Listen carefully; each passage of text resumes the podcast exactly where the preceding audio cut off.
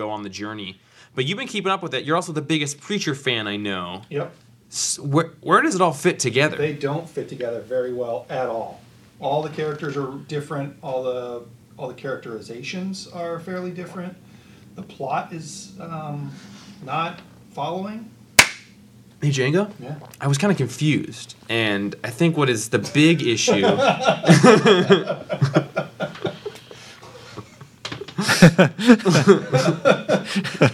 Uh, do we need to start over from scratch? Do you, do you I don't Have me on there? Am I loud enough for your mic to pick up? That's your level. Gosh, yeah, we should.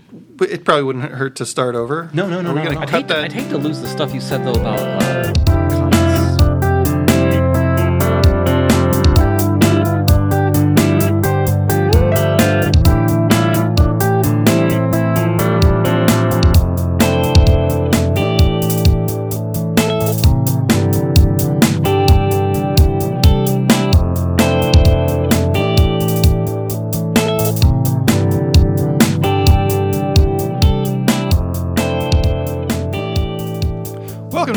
to a perfectly acceptable podcast by the Comics Place, where each week we talk about our favorite comic books, uh, drugs that we have and haven't done.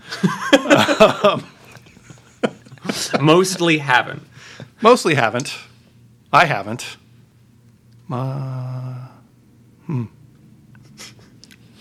Every week we get comics. we pick them up from Jana at UPS, and uh, we bring them back here, sort them up, give them to customers.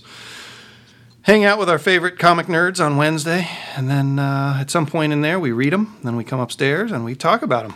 That was damn good, Django. That was terrible, Jeff. No, it was so good. Uh, well, thanks. It was so good.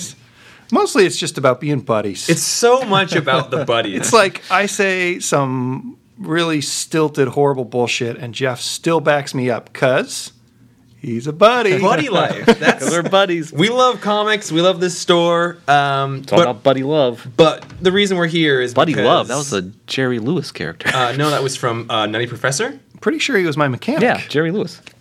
But Nutty Professor Oh with my God. Eddie Murphy. You guys are 40 years apart. Oh, holy shit! the There was a. Nutty Professor before Eddie Murphy the had his way original, with the it. classic one, not Dude, the, I almost had to leave that movie because it was so scary. Hercules. Not the Hercules part, but the part in the lab and the personality. Oh my god, all of my anxiety stems back to having a different personality inside of me. Wow, I don't, I don't know if I even saw the Eddie Murphy Holy version. shit, I'm Jeff, and I was gonna say a thing about being buddies, and that's why we do this podcast is just to be buddies. But now I'm really terrified about Nutty Professor's impact on my PTSD of childhood. I'm Django, and I worked at a second run movie theater where you could watch The Nutty Professor for two bucks a pop. And that movie stayed in that theater for about six or eight weeks. And I probably, if you started that movie, I could probably lip sync the whole thing. That is amazing. I really liked that movie as a youngin. I thought it was pretty funny, actually, too. Yeah. What's what's the movie you've seen the most times? Wow, Roman, you get your intro together while we think about that. Oh, I know. Oh, I already know. it's that's why- Indiana that's why I Jones for asked. him. Raiders of the Lost Yeah. Ark. Oh, okay. Uh, although I can tell you that the movie I've seen the most times in the movie theater is not Raiders. But you got to say what your name is and what you do. I'm I'm Roman. Um, I I read comics. I saw Conan the Destroyer 27 times. I saw Raiders 27 times when I stopped counting when, as a child. Can I tell you guys what movie I paid to see in the theater the most times? Yeah. The uh, Matthew Broderick uh, early 2000s Godzilla joint. I'm not sure if you Oh. have heard of, of the little classic Godzilla 2000. Yep. Mm-hmm. Yep. Um, That's the only reason I've ever been to New York. I think that the movie I've seen the most times is Fast and the Furious. Really? Wow. Yeah. 'Cause I could get that shit cracking for you right now. I think the, mo- uh, definitely the movie I've paid to see the most in a theater was The Commitments. the Commitments? Yep. Never even heard of it. Oh, it's a great movie. I think it's on, Sounds like it. it's on Netflix right now. It's about a, an Irish soul band. So listen, today we're going to spoil some comics, and uh, following is a list of comics that we're going to spoil in no particular order. Those books Justice League, number two. Hit Girl, number five. The Bath, number five. Gideon Falls, number four. Tony Stark, colon, Octothorpe. Iron Man number one, Lost City Explorers number one, and Shanghai Red number one. Not in that order. You guys, you don't know this, but you are hearing a, s- Siren a outside right now. siren. A siren. This is the second intro we recorded because we realized one of our mics wasn't plugged in. It was mine. You don't have to. That's that's real buddy of you. I usually uh, plug the mic in, and I didn't this week, so I don't know how buddy it was of me. you stopped coddling me. I, I had to screw it onto the table I set this too. stuff up every week, and I ask myself every week, why do I set this up for everybody? and then I, I, I tell myself, They'll fuck it's it up. okay to not do Django's because he's the most capable. Like, that's why I don't. I know that I, of anyone here who doesn't need my help, it's Django. Well, And that was the thought that went into that. that's where you're wrong. I did Roman because I loved to. I loved to hold him and caress him in my bosom. Oh, I, I Um, love that too. yeah, that's why I show up. It is very, very good. Did you guys notice how many not number ones there were this week? um, at least the four or five that we intend to talk about. Shanghai Red.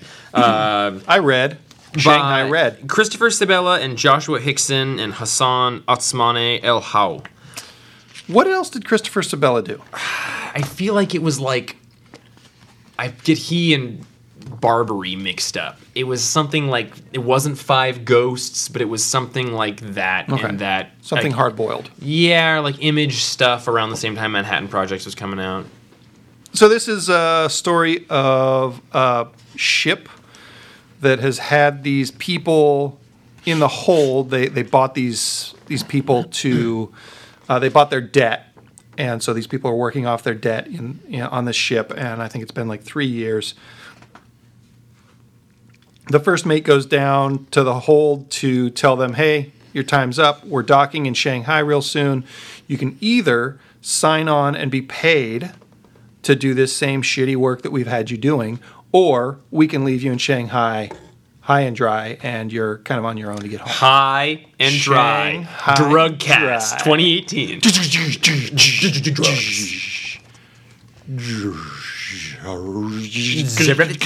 Shanghai. Uh, and so this uh, one, one, one of the people down in the basement of the ship just goes on a killing spree and kills the people who had been keeping them captive and takes over the ship. Turns out that uh, it's not a dude, it's a girl, and that's that's the biggest twist in here. Um, she's fast talking. She gets the rest of the people who'd been down in the hold with her on her side, uh, despite their attempt at mutiny. She wins them over with her words, and um, she's go- trying to go back home to enact vengeance on the whoever killed her sister and her mother and uh, baby. Not sure whose baby it was. and they end up in Por- the, this, the Portland. Yeah, Portland or Astoria or something. Yeah. So you had pitched this book to me like a month ago because we got a bunch of ads for it. Um, and in that pitch, you never mentioned Portland. I didn't know it was Portland. And that is the only thing that interests me about this. Yeah. um, I'm not a huge revenge story guy. Uh, It's just it's a tough thing for me to grasp, but I'm also not a huge pirate story guy. And Roman mentioned like yesterday, the day before, like yeah, it's not about early settlements in Portland, and I was like, I am interested in fiction that takes place in early, early settlements of cities I know. yeah. It- Um, and that's a very small part of it. That's in fact, it's the last page Yeah, only. Although it's a very pretty page. Yeah, yeah. I uh, I don't know if that's enough to keep me reading. It might be. I might check in with the next issue if it's not a, a heavy week. So it, it's worth mentioning that Joshua Hixson did art, colors, and cover, and I do think that the art is pretty spectacular. I, I think the art itself is is really nice, but I think above that the colors are like Yeah. really nice. The light sources in it are Yeah. very very good. The sky is either like really red when there's murder going on, or there's just like beautiful glimmers of setting suns in the background all the time. It's it's a really uh, advanced uh, coloring uh, ability for somebody who is also this good at the the foreground art stuff. I I had a hard time following the story more than once. I wasn't sure who was doing things or why they were doing them. Um, and there were a couple. It, it seemed like there was some information left out on pages. I only had That was that was frustrating because it was really pretty. Yeah. I only had that problem here in this wordless couple of pages. Like I didn't know who was being whipped here, who was doing the whipping. Yep, that was one of my problems. Yeah. Other than that, though, I mean, I really liked it all. In fact, like, this coloring, like you're saying on this page, there's some red and pinks in the sky, the sunset, and there's no reason for that to be there other than that it's it's a beautiful background. It's a pretty sunset. Yeah. Very nice graphics on this. Yeah, I I don't I don't think it's a a poorly done book in any regard, but it is pretty far away from a thing that I would casually read um, for fun or anything. It didn't didn't scratch any itches that I have, but it it is very pretty, and I think that if if you are into really badass female protagonists and uh, revenge stories, I think this would be right up your alley. Um, Yeah. But I'm not a huge revenge crime hmm. pirate guy. We got to get Jeff on a revenge kick. I get Yeah. I I'm it's it's the Kind of same watch thing those with Death Wish movies. violence for me. It's just 0 to 60. I keep that so in me that like I'm afraid that if it got out I would kill somebody. Like if I could get carried away with venge, I would I would I would destroy people with sentences. You're on a first name basis with them already. Benji, We gotta we gotta back this off, Roman. I'm getting scared. yeah, I I I am I'm getting very- intrigued. fairly scared of the hostility that lives within me. Um, yeah, it's it's a dark area.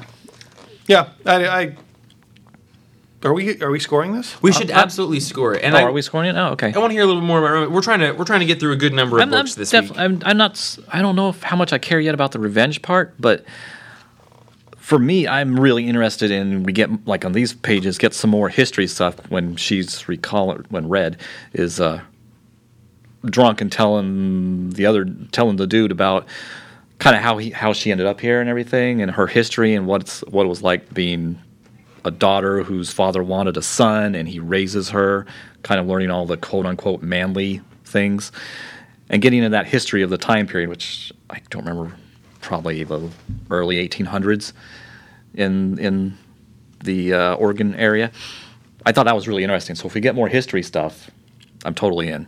That's how I feel too. I, I really do like the history stuff, and I like thinking about fiction that takes place in you know early incarnations of places that I know. Yeah, yeah. When they mention Astoria, it's like, oh boy, Astoria.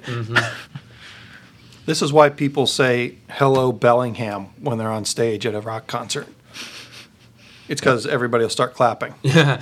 I'm there. I am Bellingham. Hit me! Um, I give this one a seven. Um, my ratings are a weird subjective scale, but I, I I'm saying seven because I do think it's a well done comic, and I don't want to dock it. I just don't think that it's for me. I'm going to give it a six for the same reasons.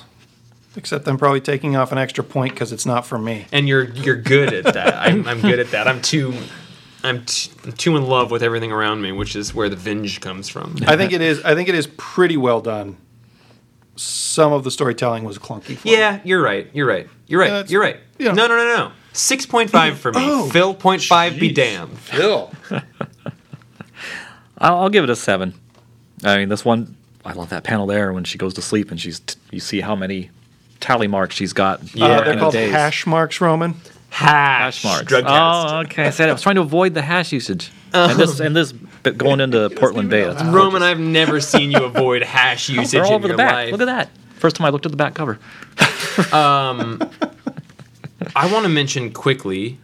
Um, I would love so we're coming up to ish, episode 100 in just a couple months here. 80, 87 today, coming up on it. Um, we would love to get some voicemails or recordings from anybody uh, to play on our episode 100. We've got some plans for what we want to do there, but we would like to do a special episode 100. So if you've ever called in before, please call in again. If you haven't and you're listening, which is a lot of you, uh, please do c- call in and record, say anything you want to say. And then uh, that, that number is 1 619 663 7336 or record an audio thing and email it to us is totally fine.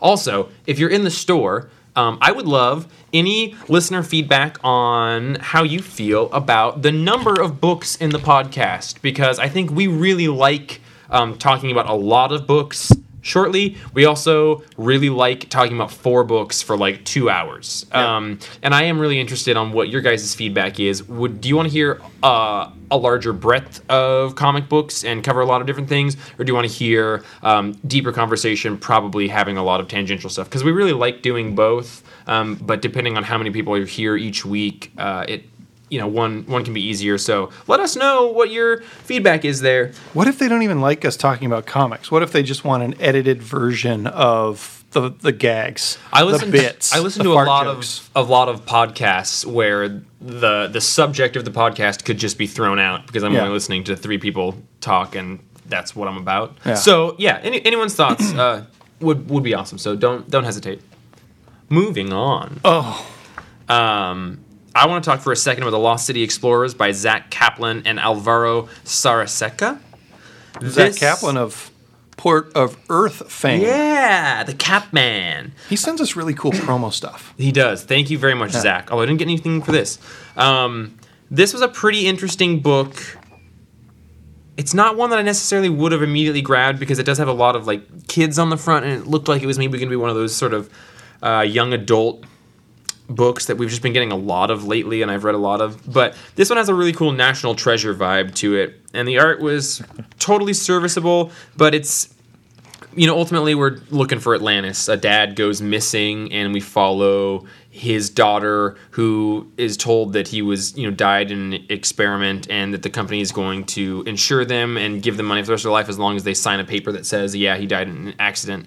Um, and it turns out that he didn't, and there's people trying to cover that up, and Is he not dead, or did he just? he's not, die not necessarily dead. He's not necessarily dead. Is he but covered was- in gold? Uh, nay, we haven't seen him uh, in current day yet. Did he lose both of his legs and he's being carried around by a woman from? You're thinking of The Road to El Dorado by Disney Pixar, or just Disney, and while that's a fantastic motion picture, it has nothing to do with this one. Has he been turned into a robot? A robot. A robot? That's a Futurama. No, it's not nothing to do with Futurama, Django. I'm not reading this.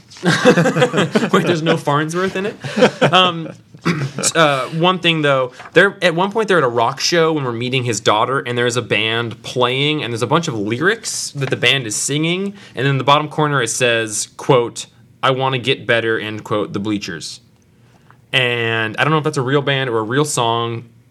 But it just how do you guys feel about when there's rock bands in a in a comic and they have the lyrics like Black Hammer had it in issue one of this Age of Doom arc and it was not lyrics to a real song? Do you, would you guys rather it be somebody saying song lyrics with music notes to non-existent songs, or would you prefer it to be anchored in the idea of it being a real song? What do you think? I don't read the lyrics at all in that situation. Really? Or if I do, I read them so in the background that I'm not paying attention to them at all.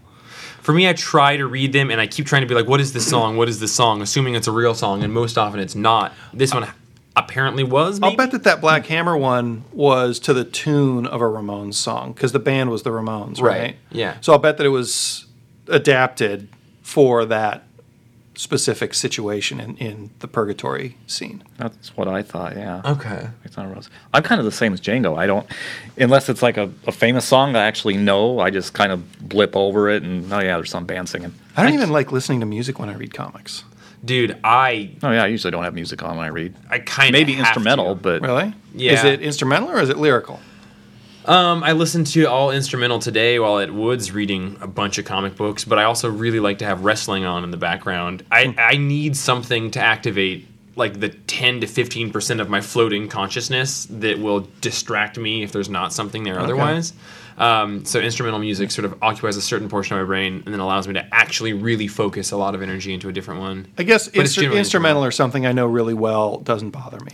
what happened in like Gideon Falls as we I was reading it is like uh, you know I was on shuffle and a perfect song came in and it was building up through the issue and like sometimes art and life have a way of like tethering together in a very perfect serendipitous way. Royal City Mm-hmm. has a playlist at the end of every issue, like a recommended playlist to go, either to go with that issue or that just relates to his writing of that issue. And I think that's really cool. Preacher in the letters page, which is something you don't get out of the trades. Preacher used to have a really, really good letters page with contests and Garth Ennis being really conversational with everybody, and he always had recommended albums and movies and books and comics to engage with. He did that with Punisher Platoon also, which was awesome. Yeah. Um, yeah. And I think Punk's Not Dead, doesn't Addisol have a playlist? Probably. Every issue? There's been a Yeah. resurgence of, of that sort of thing. Um, but yeah, this book is pretty good. It's got a real uh, National Treasure vibe, and it's got some teen angst, but not in like an insulting way. I really like Boom Comics. It's sometimes I feel like they're sort of playing up teen aspects. And this one does that a little bit, but um, does it in a way that was just a little bit more relatable to me. And I can't quite put a finger on it, but you got a real sort of yeah angry angry teen, and there's a whole conversation that I would like to read on here, but I'm not gonna because Jesus.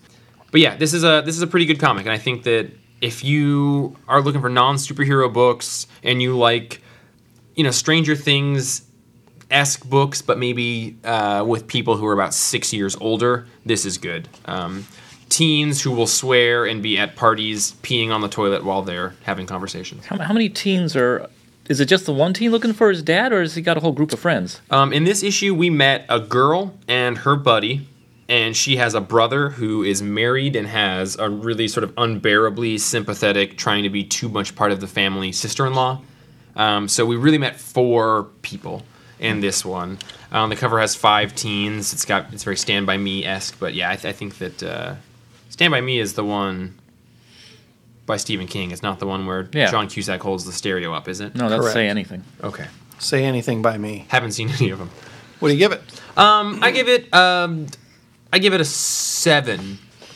I give it a seven. I don't know if I'll keep up on it. I think I might though. Like National Treasure is a movie that I like for some reason. It's like a fun adventure where things make sense and it's you know it's it's clearly kind of co- like constructed. Tony Stark Iron Man by Dan Slott and Valerio Schiti. oh God, Django! So immature. Can't say that name, Jeff. I don't know how to say that name. Shitey. Shitey. It's Scottish. It's Irish or whatever voice I'm doing. Roman, what do you got? Shitey voice. I really like this one. I was surprised. You fucking dog. You. I did. and at first I didn't think I would because when I flipped it open just briefly, I thought, oh, I don't like this art. It's too like young adult boomy. Sucky. Yeah. well, there's a lot of boom books Missed I like. opportunity, Roman. Eh, eh. Shitty. I wasn't gonna do the obvious one. He never does. he wants to do the joke that doesn't want him. A damaged yes. joke. Yes. no joke that wants me to tell it is worth me telling it. Um, something like that. I wouldn't be in a club that would have me. Yeah. Plastic that's Man. yeah. Wang. Moving Groucho on. Marx. Wang. Shitty wang. Yeah, this was a, this was a lot of fun. And you know, I didn't I didn't care for Bendis's Iron Man stuff. What I read of it, I liked the Doom part, but everything else, I was like, ugh. So this for me was a good kind of reboot of Tony Stark. I don't know if it's actually a reboot, but he's alive again. He's got a body again. He's got his own Stark. Uh, fill in the adjective. Is that a Company. Voltron suit? It's a Voltron suit. I was just gonna get a thing out for Roman. It's the Fin Fang Foom Buster, like the Yeah. Hulk Buster. Yeah, and I love that because Tony finally made a a uh, Gigantor Voltron type suit. It has all these components that he they all come together, and he's got like a twenty, how many, however tall it is, Fin Fang Foom fighting suit. Story. That's 20 awesome. story. Twenty story. That's it. Yeah, thank you. Here is uh, an infographic that shows all of the different Iron Man costumes with the issues in which they appear. oh my god, that's a cool poster. Joe O'Connor needs that. Yeah, I thought about Joel. I was looking at it too. Can you download that and put it in the show notes? Um, I could attach a link. I'm not very good with a lot of the computer stuff, and anything that seems like I'm good at, it's because Django taught me. Yeah. yeah. well, this is a lot of fun. It starts out Tony Stark. There's a flashback to like 25 years ago when young, like little kid, 13 year old Tony Stark shows up. This older inventor doesn't quite ruin him, but when we see him now, he's like working out of his garage with this robotics company. Tony Stark shows up to offer him a job. Actually, not even really offer him a job. He just shows up and says, "You're working for me now." Working with me. Sounds like he's going to turn into a bad guy and make a suit of his own and come after Tony Stark. That could possibly happen, but then we get Fin Fang Foom. I love Fin Fang Foom. Is that Giant where this whole monster. thing came back to for you? Was it the Fin Fang Foom is why you liked this that, issue? that was that was part of it, and then seeing and Jocasta was in it. She's part of Stark. What is it called? Stark? we are Iron Man, you mean? No, no. His the name of his company now. It seems like we are Iron Man. That was just that's his tagline. But yeah, Jo- Industries. Because they're making everybody an Iron Man now. But Jocasta's working for him. She's used an ex Avenger. We got the big kaiju type fight, it was just fun. It was Tony Stark. We're just he's having fun. He's inventing stuff. He's got all this cool stuff. He does this um, micropod thing that releases nano a nano Iron Man kind of into Fin Fang Foom's bloodstream, and he can do this kind of stuff now. That's a theme of the week. Nanos, Yeah. blood. Yeah. Bloodstream. Yeah. Bloodstream nanos. Yeah, Justice League. It was just it was just fun. It wasn't all angsty and depressing and and confusing like I thought Bendis' run was. It's, it's that childlike enjoyment of Fin Fang Foom Yeah. that, that we keep roaming around for. Is that it? I need a Fin Fang Foom shirt. I like the way you smell too. I've never really enjoyed an Iron Man comic. It's just not a comic book that I've ever been super super into. Don't tell Joel. Um, what's that? Don't tell Joel. Don't tell Joel. No, I mean I think well, as a little kid, I really really liked him, and I had lots of action figures. I had the Hulkbuster toy from the cartoon show, but just as an adult reading the comics, I think it's I think it's kind of tricky to write a good Iron Man comic, and uh, I just don't know if he's maybe right up my alley.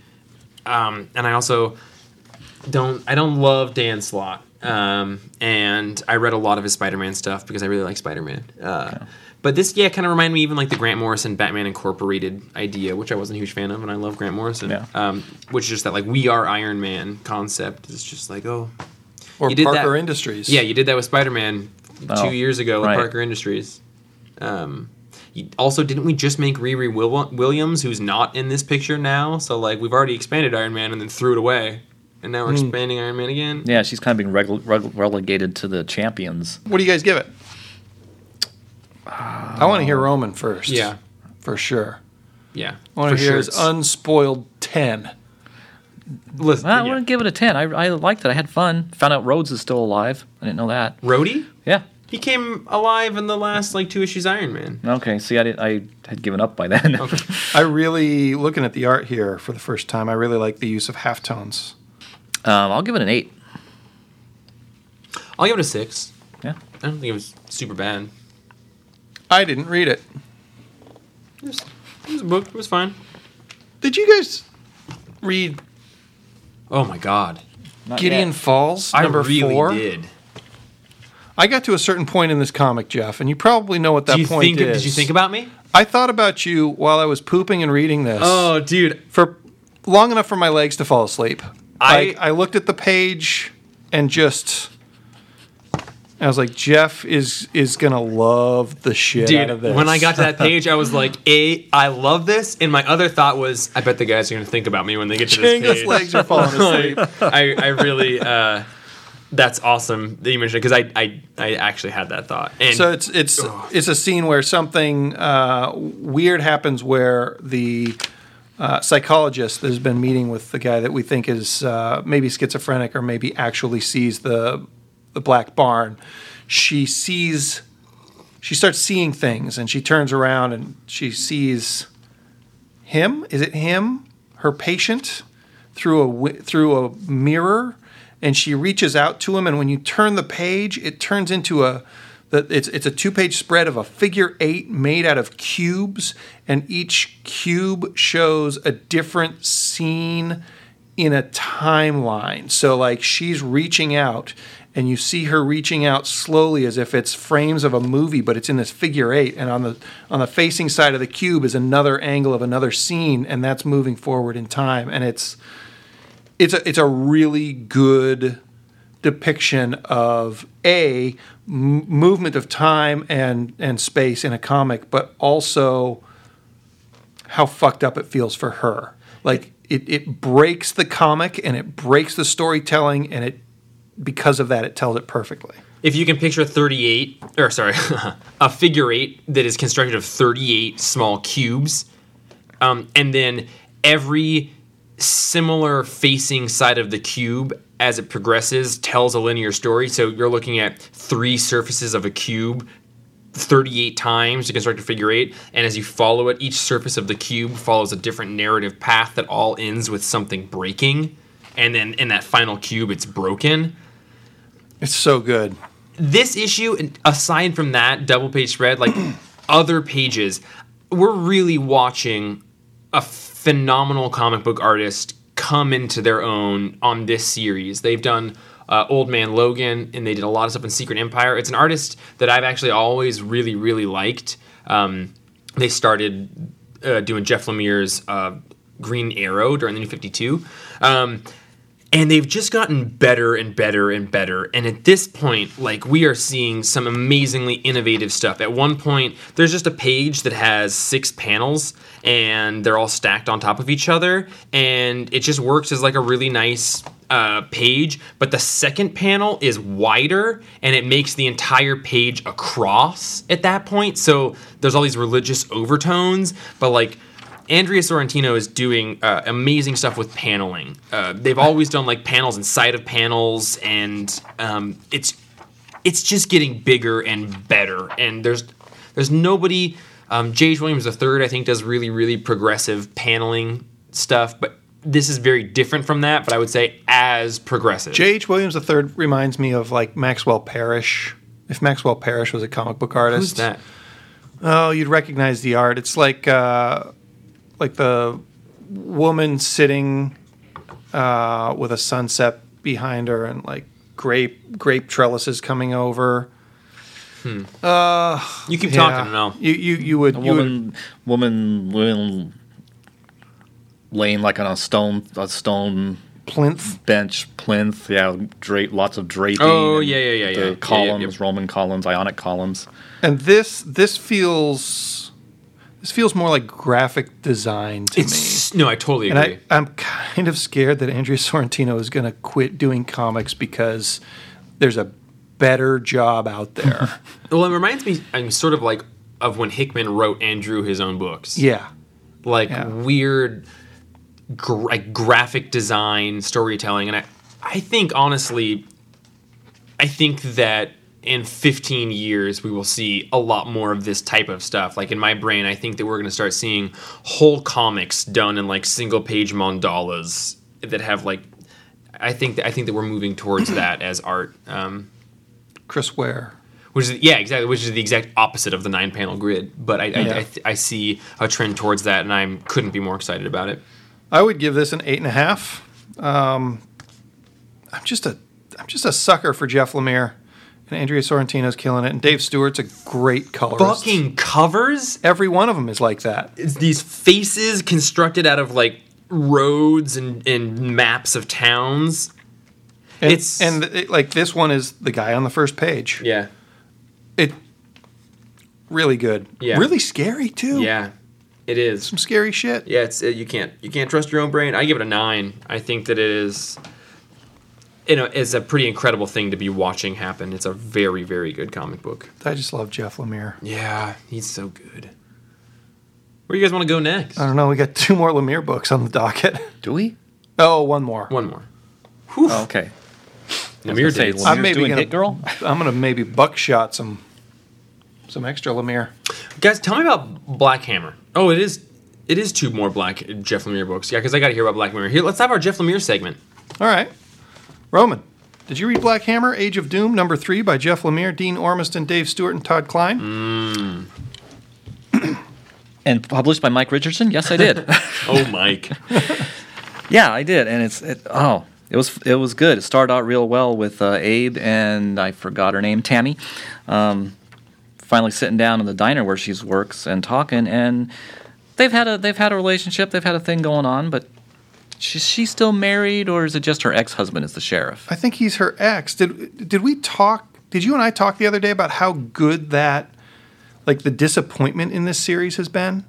So like Abe was dating her, and it didn't work because weird stuff with her husband. Yeah. And then in the other one, the the uh, guy that is kind of a John Johns Yeah, John Jones allegory is gay and hits on the priest who's obviously into him and the priest shuts him down and just like the pacing of both of those stories and leaving us hanging and hanging and like it's just so mournful It is. It is. And it pays off so well in this because both of those relationships have sudden, unexpected changes. Like her sheriff ex husband shows up here and he's totally friendly to the two of them, which he hasn't liked Abe before at all because he knows something's going on.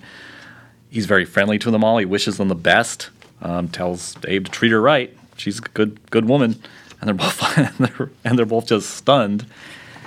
And later on in the issue, same thing happens with Barbalien and the and the preacher. Um, Yeah, the preacher. The preacher makes out with him. It's yeah, like- lays one on him. and Barbalien went there just to say his piece and and leaves. He's like, I know you're not interested. And all of a sudden, smooch. and then we find out that it's all maybe a lie. Yeah, and it's Okay, all I- some kind of manipulation by whoever's series, created this realm they're I trapped haven't in. caught up on this issue. I read one and two, but I was just going to say, like, I wonder if reality is shifting around changes that have happened in these last Madam two issues. Dragonfly's fucking with him. Madam. Oh, And whoa! Yeah. Sweet Tooth is in this issue. Yeah, So that's those are kind of the B story. The A story is the daughter of Black Hammer, who's become Black Hammer, is still kind of traversing uh, purgatory or the afterlife or whatever, and she's hanging out with um, definitely not Sandman and his siblings. Honest yeah, it's not dreamless, and uh, endless. endless. And she ends up going through all these different doorways trying to find uh, an exit to this purgatory scene. And one of the one of the worlds is absolutely Sweet Tooth. I was curious about the first world they see. Is that some kind of Lemire reference I think it's just Marvel Zombies. or Dead, Dead World or Victorian Undead or something? New Dead Yeah. Guardians. Yeah, New Dead Yeah, Guardians. New Dead Thank Guardians. you. Yeah. Dude, that sweet tooth reference is like one of my favorite types of like wink, wink, nudge, nudge, wipe your nose. Like that's Yeah, awesome. it- yeah, and what the uh, ghoul guy says. Nope, but I've been here before. Nice place. Yeah, Yeah. that is awesome. That's like super in your face, but not so in your face, trying to be subtle about it that it's insulting. That's just like sort of like, hey, I'm Jeff Lemire, and you've read my books. And I do what I want. yeah, like, Yeah. fucking cool. I would give this book an eight and a half also. It's it's just it's beautiful. All the references are spot on. And some of like that Sweet Tooth, that that's not a reference. That's just the character. Yeah, it's just a shot. Roman. I also want to give it an eight and a half, but I'm not. I'm not doing the halves. Oh, that is do a half. that is do a half. I up- have today. Do do, do solid whatever- numbers out of twenty. Do you? Yeah, do you? Do quarters. And you gave an eleven or twelve to a book last week week. I'll give it an eight point seven five. Oh, co- Roman, reel it in. Yeah, he's just Come rubbing it on me. Yeah, get it in here, Pervert. pervert. Uh, Jeff Lemire also wrote. Oh I don't know if you guys knew this. Jeff, who? Lemire. Oh, He wrote Hit Girl issue five. yeah, but does he have a podcast and fans? Uh, probably. Oh, I think he just does what he wants. Oh fuck. Wait, you, did have he a pod- really? you have a pod. You got fans. Yeah. Yeah. You got nothing on you, buddy. I know. this is Canada part one of four. It's Jeff Lemire and Eduardo Risso, which is not a team I would have guessed. Eduardo Risso has done 100 Bullets. Uh, he did a good Batman run with Brian Azzarello. He's very, very moody art. And moody art is not something I think of with Jeff Lemire. Moody snowscapes is something I think of with Jeff Lemire. He did the, uh, or sorry, Eduardo, Eduardo Rousseau did the art in that Flashpoint Knights of Ven- Night of Vengeance Oh, Batman yeah. series where uh, Bruce's dad was Batman. yeah. If you want a Mm-hmm. reference point, I think a lot of people read that.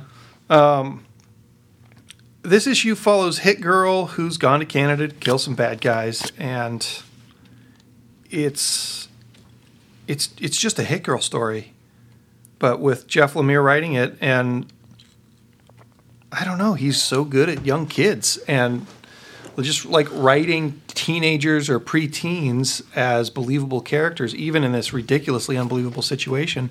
And then the art in here is just fabulous. The the fight scenes are gory and imaginative.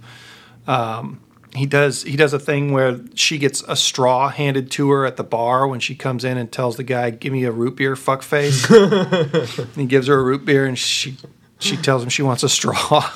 Um, and just the way he hands her the straw, like it's it's a little bit weird, and that like his Eduardo Risso is is kind of a master of telling a story that you're not reading, um, and and it's kind of a threatening way to hand somebody a straw, and and then she beats up a bunch of guys and she's like stabbing them through the dick and and killing them with broken beer bottles. It's just really good. And at the very end, I think Jeff was up here when I finished reading it. I just started giggling because she uh, she's trying to open this bear trap that's been on her leg for a day. She's stuck on a by a tree next to the guy that she killed, and she's trapped in a bear trap. And she's like, "All right, I got to get out of this." And then a bear shows up right before she decides to cut her leg off, and it's it's just like, well, you were screwed before, but now you're real screwed. So have you been reading this series up to this point? Yeah. Um, and if honestly, if I hadn't seen Jeff Lemire- Lemire's name on this, I don't know that I would have read the next arc. Yeah, I would. I would give this. Uh, God, I'd give this an eight and a half too. Nice. Wow. One and one half Socho. Cool. I want to read it now because I didn't notice it was Lemire or Risso, so I like those guys. Yeah, and the last se- the last four issues were okay, but the art didn't really grab me, and the story was just fine. Yeah, and I haven't read any of that because Hit Girl doesn't interest me, but Um, my Beth boys. Biff. Yeah, show me those jowls. Oh God. I don't know if you guys know this, but I, I filmed a uh, thing one time. Oh God. and uh, I was supposed to use a different accent for each meal that I served the characters, and I don't really do accents. Uh, and when I served Jackie Kirsten, I said "biff" to sound French, and uh, anytime I do that around her, she like stops what she's doing and doubles over laughing. and throws up. This You know book, else? You know what else you did though? what's that? On Monday, Django went down, and RIP, a really wonderful store, is closing down. Uh, what store is closing down? Magic Mirror Comics in Mill Creek. Yeah, which is a big bummer. So we hope everybody there has an awesome time finding new jobs, and that the, those fans find good stores for them. Django went down and bought some things from them. He brought I don't like the look on your face right now, sir. he brought a lot of shit back up here. He bought a lot of stuff. He first and foremost just left all of it in our workspace with no labels or anything. It was a surprise. Yeah. Well, the real surprise was that the one fucking thing that he did was he came up to our game room and hung a fucking enormous Magic the Gathering cardboard cutout, like professionally spent time clearly working hard on hanging up a fucking Magic the Gathering sign, which like first and foremost, why was that the priority? Like I can think of other things that would have not inconvenienced people. And above all, not scared the shit out of me when I got here super early Tuesday morning to grab a checkbook and walked up here and there is a very angry life-size man on the opposing wall like running at you as soon as you open the door. I think you just answered your own question. Yeah. was that really did that occur to you? It was a perk. I was Uh, I didn't want to lose any parts to it. I, okay, that, yeah, that Yeah. I was.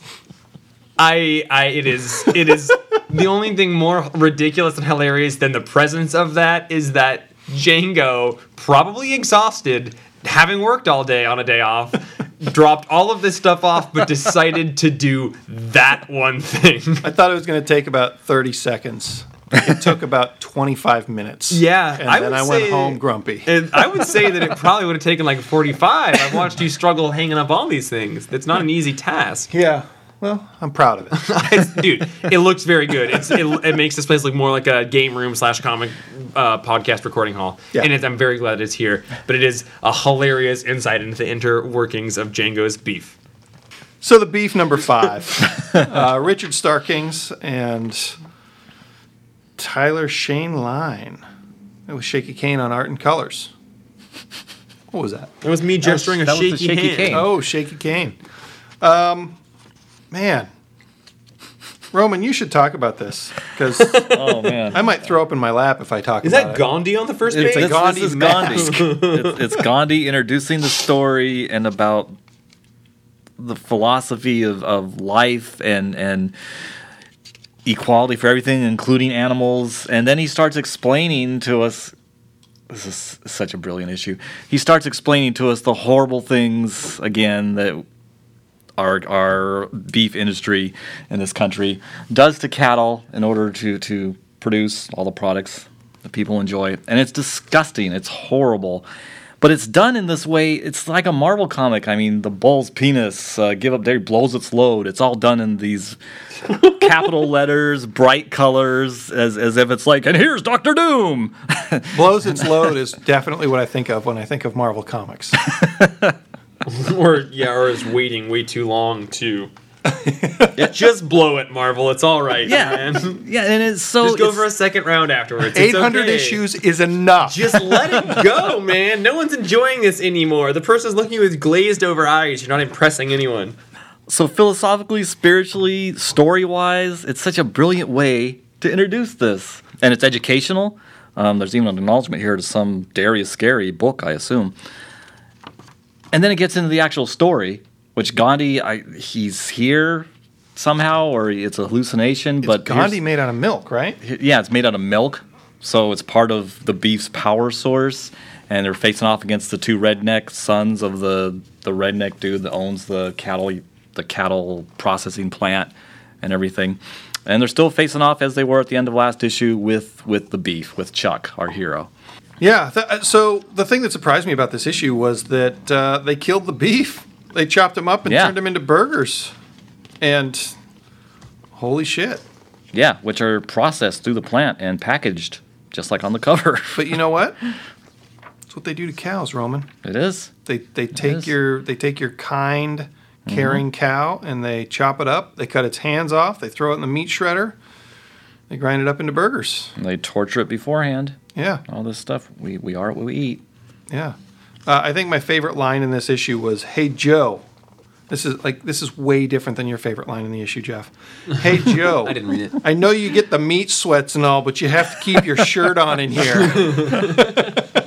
And that, that's an instance of Django and I can really deeply enjoy the same things for very different reasons. You're just happy we have some color in this room. I'm happy that it scares everybody that walks up here. Um, I'll give I'll give this book a ten. That's my ten for the week. Jesus. 10? I loved. I've been loving every issue, but the la- issue before this and then this one, I was like, oh my god, this is so good. On so many levels. What do you give the series? The overall series, Yeah. I give the overall series like a nine point five. So I'm going to give this issue a 7. And I'm going to give the overall series an 8.5. Listen, one of the three of us is going to have to go first on a buckshot round. And I just don't know which one of us is going to be ready to do that. Um, ow. And I'll fall on that sword. Go. Um, okay, I'll wait till that button goes. Um, It already went, Jeff. Oh, I read James Bond: The Body Number Six, the last issue of Ales Kot's uh, James Bond miniseries, and I really, really liked this issue. I did not read the last one, and I think that I missed out a little bit because it ties a lot into whatever happened with a woman in the woods in a cabin. Um, which I think was the last issue, but it's basically uh, James Bond and Felix Leiter hanging out in a bar at the late, late night, and they're just sort of talking about their profession, and the people responsible for all of the things that have happened in the last couple of issues are behind them, and without any fanfare or anything, he somehow poisons them or something, and they have a heart attack in the bathroom while they're sort of still just ruminating on what it is that they do for a job. But there's really, really good comic booking because throughout the whole issue, what is going on in the background uh, seems to be really important, and you can't quite trace what's going on. But the artist really did have the ability to convey a lot of uh, time passing. Um, then you got the Wildstorm by uh, Warren Ellis. Uh, this is number 14. God darn it. This book is so good. The artist is amazing. You can see that they're coming into their own, but like they do, it's got like Frank Quitely, Nick Pitarra, Geof Darrow, super highly detailed, um, big action sequences. But we've basically been touring around, figuring out Wildstorm stuff that I don't really understand. But the art is a joy, and this issue and the last one have been really sort of self-contained, and I've liked that. It doesn't seem to deal with the overall crazy mythos stuff. Doom, ba-do-doom. That was my stuff. I give James Bond the body number six um, an 8.5. It was a really interesting meditation on stuff. I almost took a picture of these two panels and sent it to Django um, that I'm going to show him in just a second.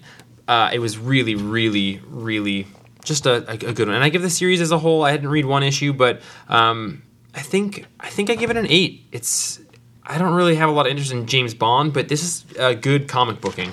Uh, it's well done.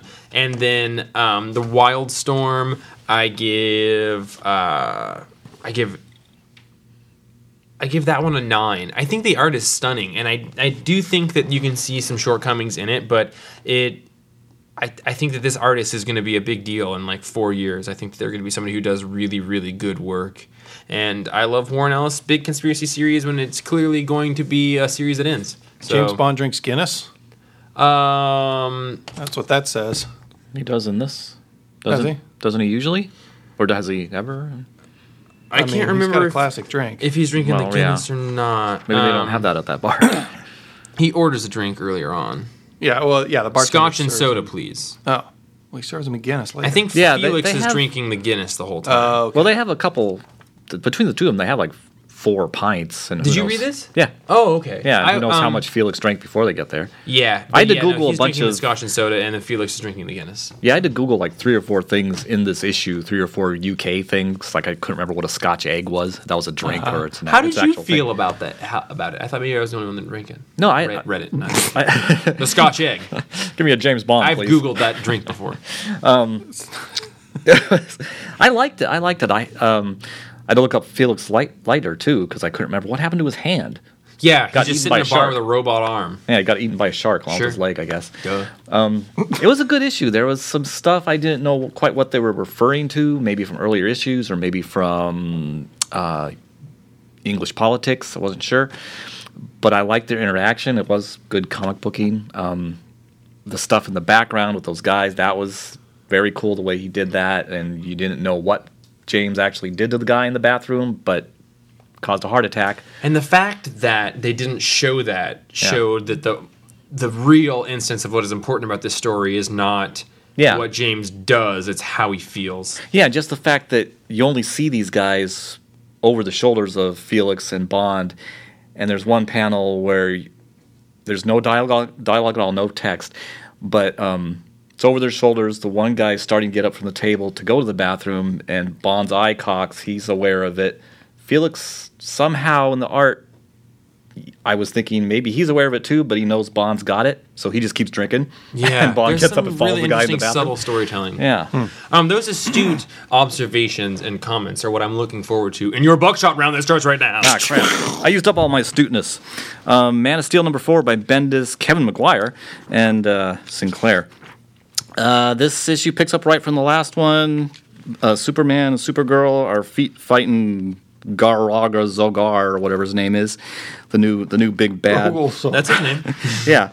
Um, and it, I don't know. It was just this was the weakest issue so far for me. We do get a little bit more answers about the mystery of what happened to Lois and John.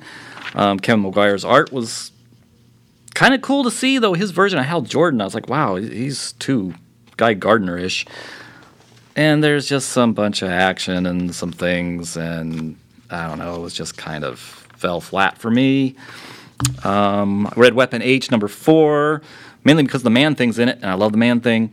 um, man thing apparently is being used by Dario Agger, the head of um, Roxxon, uh, to track down Weapon H. Man thing, Weapon H fight. Um, Weapon H is his human identity. His wife finds him finally in this issue, and and and he chases her away because he doesn't want her to get hurt. And Roxxon captures Weapon H. To be continued. Red Spider-Man Annual number one by Chip Zdarsky, Mike Allred, Laura Allred, and some other folks. Oh, Chris Bachalo did the backup story. This was a fun, fun issue. Got in, get into uh, J. Jonah Jameson and Jameson and some early stuff with him and Spider-Man. How he gave Peter Parker a break early on. Roman, you just made it through th- three books. And all I had was four, so that was awesome. That's great. You're getting speedier on those uh, buckshots. Thank you. I really like the Kevin Maguire art in the Superman. So I, I, love that think guy. that it was the best art of the four issues so far. Really? Well, I th- there's a really interesting thing going on where they are making all of that art look kind of the same, and I think that it's it's doing whatever. For me, what I register is like Alan Davis style art, like they're sort of flattening things. It's like an, it's like Bryan Hitch mixed with Alan Davis on all of it. Um, and I don't like whatever they're doing to try and homogenize it all, but I think that Kevin Maguire's art is my favorite of the four issues we've gotten. Because everyone has a different artist. Actually, I do really like his art. I just didn't like his Green Lantern. I oh, I now. was just about to say that's my favorite Green Lantern. see. I, I, I'm just like that's not Hal. that's my Hal because that's the Keith Giffen Justice League Hal. Oh, is, is that how he drew him then? Too? I yeah, don't remember. I love the ad at the end for the the uh, Lee Weeks. Lee Weeks Batman. You know what's amazing Who's that about he's this? fighting? Is that Mister Freeze? Yeah. What's amazing is that Oh, the icy. Okay. a lot of people are saying the wedding's not going to happen between Batman and Catwoman, and like we've got a Catwoman issue like series starting that week or the next week. We've got solicitations for the next Batman arcs, and nothing has told us either way. Like it, I don't have a clear feeling of whether or not it's going to happen from any of the ads, and I think Yeah. that's pretty impressive. Hmm. Yeah, I like that. My problem with this Superman issue is like that is not an ending of an issue. The final dialogue is my point exactly. Then I thought, just the fact that you tried so hard. Dot dot dot. End of issue. Yeah. What is that? What the fuck does that I have mean? that same reaction. Every issue has ended on a really piss poor cliffhanger, and they all start and end with uh, circles in the beginning of like of the of the of the page. Like each issue has had a circle at the beginning and then ended with a circle, I believe. Just like uh, Time is a flat Pax circle. Americana. Pax Americana is the finest bit of comic booking that's ever existed. There's circles Django. all over it. Yeah, I know. Every chapter sequence changes with a circle. oh God, I love you, Grant. I do love Maguire's um his his Action lines and explosions and, and just motion motion um, portrayal. I'd give well I'd give this Man of Steel a uh, I guess a six. Weapon H I'd give a five. Spider-Man Annual I would give that a seven point five. Hmm. I'd really like to hear your thoughts on Dan Slott's last Spider-Man issue, but we'll have to wait for next week for that one. Well, what we're gonna go do a retro? We'll do a retro. Um, Django. What? How do you feel about having a relate like a deep relationship with 90 seconds? 90 seconds. Go. Oh, shit. Infidel, number four. This is uh, more, more weird, sad, horrifying monster shit. And I love it. I, I think they're doing a really good job of discussing all of the uh, xenophobia and and race relations that they've they've done a, a good job of in the past few issues. And God, these monsters are scary. They're so scary. um, Batman number 49. I liked this issue a little bit less than the last issue. Uh, Jeff liked this issue a lot more than the last issue. Um, more Joker in the church. In fact, the Joker's been in this church for an entire two issues. In this one, he mostly lays down because his throat is bleeding because Catwoman kicked his ass. Uh, Punk's Not Dead, number five. I had forgotten that this series wasn't over. um, it starts with a flashback to uh, the the old woman who is our kind of uh, Scully throughout the series, and then it's less of a flashback, and then it shows her old again, and it goes back to the regular art. I really like the art in here. I really like the the story everybody should be reading that comic. It's really, really well done. Wildstorm number 14. It's more slow awesomeness from Warren Ellis and Jon Davis-Hunt, and the action scene is probably my favorite action scene of the month. Maybe minus that hit girl action. Dude, the action is is so well done. He's fantastic. And so, remember when Warren Ellis did Moon Knight? Mm-hmm. And it seemed like he was doing it as an excuse to try to write action? Yeah, like that Dredd movie that had come out like six months earlier. A lot like that, where, yeah, one of the issues was basically just the raid where he's going. That's what it was. The raid. and Dredd. Forgot that that was a thing. But like both, th- those are the same. yeah, Same basic thing, and he did he did an issue of that. He did an issue where he, like every one of those issues just seemed almost as an ex, almost as an excuse for Warren Ellis to write a fight scene. interjection. The raid everyone talked about, and then everyone stopped talking about it when that Dredd movie came out, Mm-hmm. and everyone talked about that Dredd movie, and then everyone stopped talking about that and started talking about John Wick. Very similar movies. I haven't seen any of them. Do you Oh. feel like they're all in the same family? I saw the raid. I think they're all worth seeing. Oh, they're yeah. they're similar, but they're they're all pretty good. Okay. I really liked the raid. Yeah. It was cool. Uh, I'm going to give Infidel a seven and a half. I'm going to give Batman a seven and a half. I'm going to give Punk's Not Dead an eight, and I'm going to give Wildstorm an eight. I like that. Yeah, there's a bunch of comics you people should be reading if you're not already. I'm gonna read Punk's Not Dead. Um, Roman, last Yeah. week we had a shortage and it was delayed. Have you read Marvel two in one annual yet? I did. By Chip Zdarsky and art by somebody else that we don't have the book in front of us. Um, I just want to say that that was a phenomenal issue. It brought back the Council of Reeds that Hickman introduced in his Fantastic Four run. Um, it did some really good Doctor Doom stuff. Um, I think that was far and away my favorite issue of that series so far. So if you have been reading that and liking it, or if you like Fantastic Four or Doctor Doom, uh, the Marvel 2 in 1 annual that came out last week is really good. Yeah, and I actually had a couple subscribers that didn't want it. We're going to turn it back until I told them, well, actually, it's integral. It's a huge chunk of the story from the monthly book, unlike a lot of annuals where it doesn't have anything to do with the main story. It's better than the You've- whole monthly yeah, you've got to read this one too if you want the actual entire story. In fact, kind of the wrap up, wrap, bleh, wrap up of that story. And I, I think it's ultimately what will lead back into uh, the Fantastic Four returning. We Oh. got one more book this week at the Comics Place, perfectly accessible drug cast. Biff. Beth. Biff cast. Um, Is it Justice League number two by Scott Snyder and Jorge Jimenez. Jorge Jimenez? Yeah. Yeah, I thought it might be. Yeah. I what- listened to the beginning of the podcast and I was just kind of doing a little prediction with myself that that would be the other book. What did you guys? What did you guys think of it, Predictor Boy? I liked it. I loved it. Yeah, this was awesome.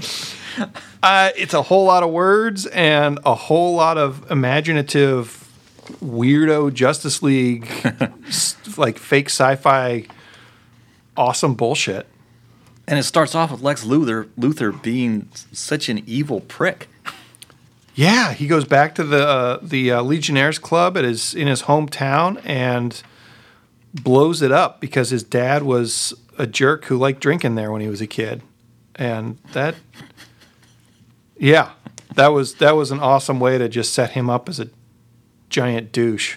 I really like that they've got um, bad Luthor back. I've I really liked the whole anti-hero Luthor thing. I, I think Yeah. that's really really good. But I think um, being able to sort of fluidly return him to being a bad guy was a thing I was sort of worried about. Doctor Doom and Lex Luthor are both sort of in this uh, fluid state of being bad guys that we've had as protagonists, anti-heroes, and how do we get them back to this role that obviously they're going to go back to is, has been an important question. And I think that Scott Snyder is handling it perfectly. How, was there something that we saw happen? I didn't read No Justice. Did we see Luthor make that transition, or is it just? Do we just chalk that up to the mysteries of metal? I don't think that there was a really clear, pointable excuse as to why it happened. I think Okay. between Metal and No Justice, I think something in No Justice happened, or something in like. he has some kind of interaction with Starro where Starro was like, "No, I know you're still." Didn't he and get Martian hit on the Manhunter head had to, s- some with a internal potted plant and turn back to evil? That sounds like a Looney Tunes thing that could have Yeah, happened. I saw that issue that that episode I Love Lucy. Yeah, But I, I think that you know, like whatever needed to be the reason, it doesn't matter as, as much Yeah. as the fact that it did happen. So th- we've got bad Luthor again, and I think that you know there was the end of that Superman thing where he tore off the S symbol from his chest, the end of the Imperious Lex arc. So I mean, I think he was going back that way. I don't think there's a really clear instance as to him becoming a bad guy again, but um, whatever. I don't really need it. So in this, the, this issue has uh, has a lot of really crazy stuff that I don't think I've seen happen in the same way. Um, uh, John Stewart is out in the middle of space transporting a prisoner, and he's got this little flower next to him that helps him uh, avoid certain emotions, and that flower turns into Swamp Thing, and then turns into Batman. So Swamp Thing is communicating to John Stewart using this flower, but it's actually Batman who wants to talk to him, and Batman's telling him all this stuff in the middle of a battle. And do you remember the first issue of this series, the last issue? The entire thing was built around Martian Manhunter being their communications Yeah. center, right? And so then to have this issue turn into Swamp Thing being the only way they can really communicate with John Stewart, I thought that was really interesting. Um, yeah, well, because Martian Manhunter's busy in the battle. Yeah, Being in blood. Yeah, being being a giant ape trying to kill a mutated Killer Croc. Yeah, and I thought this was great having Swamp Thing do that because I don't th- know if we've seen him do this since it was either during or right after Alan Moore's run. Okay. Where they had like these strange adventures that he Swamp Thing could cast himself across space as long as he could communicate with some plant life on another planet. planet.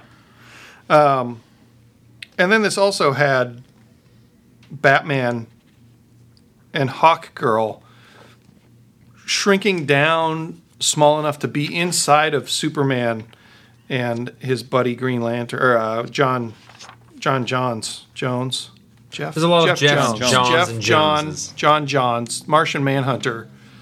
Um, they're shrunk down inside of them so that they can go inside of this dangerous area and. As if that wasn't awesome enough. Lex is also shrunk down and inside of Superman's blood. and just like so much crazy imagination, they skip over, like gloss over all of the plot stuff. Like, I don't think we saw that headland. No. I think we just get Batman's recap to John Stewart for why the action is happening. I don't think we know why Flash is stumbling around. Like, we're thrown into the middle of a story that happened between issues one and two, and it doesn't matter because the point of this is to give us this setup for these crazy science things. I think. Yeah. And I think, sorry, Roman, were you saying? Oh, I was just gonna say, well, the, the last issue, Flash started losing his, having power fluctuations. Okay. Okay. Um, I something happened to Scott Snyder in the last year, and I I think I contribute it to working with Greg Capullo and Grant Morrison, but at some point he has just stopped taking himself as seriously, and it seems like his books.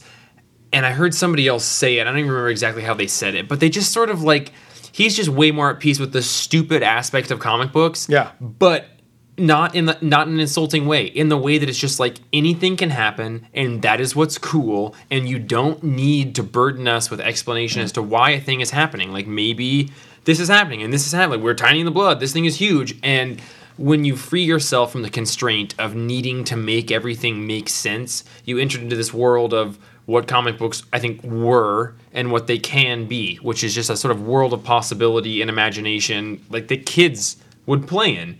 And there are so many small things in this issue that are just really cool ideas that are totally glossed over, and there might not be total uh, context for them. And I think that's totally fine. What is this? Yeah. Like when Lex is like, "Yeah, I've been going beyond the source wall, and I have found some cool shit."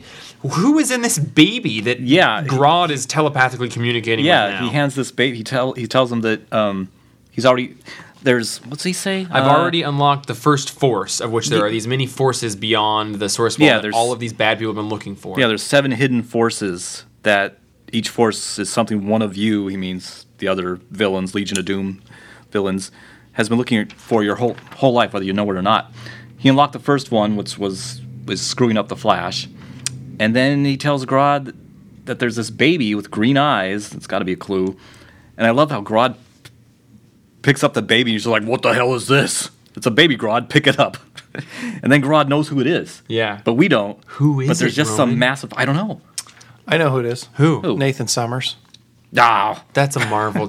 DC Marvel All Access, yeah. Justice League, Snyder. oh, it's X. so there's a thing that Snyder's doing in Ex-Marvel this man. that I don't feel like he's really done yet, or in my experience. But like he's just got omnipotent narrator, and I really like it. We transition. Meanwhile, in the Hall of Justice. Well, we transition from the Justice League to the bad guys, um, and there's just these two panels that say there are places on the planet the brain trust of super scientists call veracity points, locations where the laws of physics reveal themselves to be mutable, fallible. At one such location, the Legion of Doom is just arriving, and then it transitions to that scene, and I'm like, yeah, cool. Like, I dig that. That's like cart. This this whole thing almost has an air of Super Friends to it. In a, in a Yeah. and I mean that in a really good way. well, Yeah. including It- the Hall of Justice. and the Legion of Dodd, Yeah, yeah. the Laud. And yeah, I, I'm reading this. I felt like, wow, this is what Marvel wants their new Avengers title to be, and they're not pulling it off. It's This really is working. It's really interesting that those both started at the same time, and Avengers three came out this week. And mm. Jason Aaron's one of my favorite writers, but I'm reading this and not Avengers. yeah, And I'm I'm reading- inside Clark's body. I'm his blood. yeah, the to file under phrases never to be spoken again. Yeah, yeah. yeah, and the jokes and the fact that this whole thing was Sinestro, how he finds this whole nother, or maybe Luthor found it, but this whole nother um, emotional spectrum we didn't know about before. That Beyond is the source so wall. cool. yeah, it's invisible, and and at the end he reveals it's the ultraviolet corps. I was And like, we had- holy crap, that's a cool idea. Why did that- Geoff Johns come up with that? Yeah. Well, he did come up with everything Oh, yeah, that's he not did all- green, yeah, which is that's true, impressive. yeah. But um, no, I Geoff Johns did not invent yellow. yeah, I like that. Uh, I like that Scott Snyder's writing this on his own. I like that he is just leaning into the silliness. It it really is working, and better better than it would if I think he was writing not the Justice League. Fuck it, I'm in. yeah, Yeah. just like I could choose to poke holes in this, Right. but like, why would I? Because it's too much fun to not. Yeah. How does Batman get his blood around Yeah. himself when he's Awesome. that small? Awesome. Doesn't make any sense. cool. Didn't make sense in inner space. Doesn't make sense here. I'm sold. I give it uh, an eight point five. Let me give it an eight. Uh, I can't imagine that this is sustainable for me, but I'm going to read until it's not. Yeah. I, I, I'll bet that eight issues into this, I'm going to be wishing that they were just teasing Martian Manhunter about loving Oreos. But uh, so He far, so good. He already good. Did that? Yeah, but I would read more of that with Kevin Maguire drawing that shit. No, he's too busy with Bendis. Bendis. Bendis. I'll give it a nine. nice. Nice. Nine is nine. Did we give a ten this week, Roman? Did you drop a Roman ten? I gave did a a 10. goddamn ten. He gave the ten to the beef. The Beth, you beffed out ten. You I- tenned out Beth. That The beef. The bull. The beef. big old ten old, you know. Squatted a ten out. Got the meat sweats. Oh, so I feel like Took that's his shirt off. We've done our work here. We can now bury this poo. I, I wish I'd read that. I gotta read that amazing stuff. The Amazing Spider-Man was good. Um, gosh, thanks everybody for being here and hanging out in this small room with us. Uh, it's nice to see all of your faces. I appreciate everyone's presence here. Oh, and you. and you, And you. listener, wonderful listener. Eh, Um, not you. If you enjoyed this last hour and a half that you spent with us, um, you should write a review or at least give us a star rating on iTunes or whatever podcast app you use to get this. And if you need help figuring out how to do that, let us know. And listen, if you've already done it on iTunes, go do it somewhere else. Yeah, or write us a Google review. Not a, not a problem. You can you can do it in more more places than one. we work really hard, Jeff listens to this like nine times before it's over. and you should hear what I cut out because it is a atrocious, b abysmal, and c also a lot of fun. yeah. Uh, thanks, Jeff, Yeah, for always editing the dirtiest words out. there's some there's there's a you gotta bury some of that poo real deep, five feet below the dog carcass. Maybe, maybe someday we should offer like a, a, a CD of our No. outtakes. You'd have to pay for it, and you definitely have to be like over twenty one. Some of the outtakes. Yeah. Yeah, yeah, not, not There's some that never like need to see the light of day. I would Yeah. say one of the reasons that this comes up on Monday is that I want everyone to have a solid two days to like think about what they said and if they're ashamed of any of it, and then to let me know so I can cut it out. It's and happened. I think It all of Oh, yeah. us have done it. Oh, yeah. yeah. I've, I've texted you going, can you please, is there a way you can just cut out that part, Yeah. please? and just imagine how much I talk in this podcast, you guys, and then think about how much there was before I edited all that out. double. Yeah, it's, it's There's double. Jeff has got a lot of words in him. A lot of words. Um, speaking of words. which, uh, I'm Jeff, and I've got a lot of words inside my blood. I'm Django. I've got a lot of blood inside my blood. Meta blood. I, I'm Roman. I've, I've got a lot of these guys' blood inside my blood. We'll see you next week. Oh my god.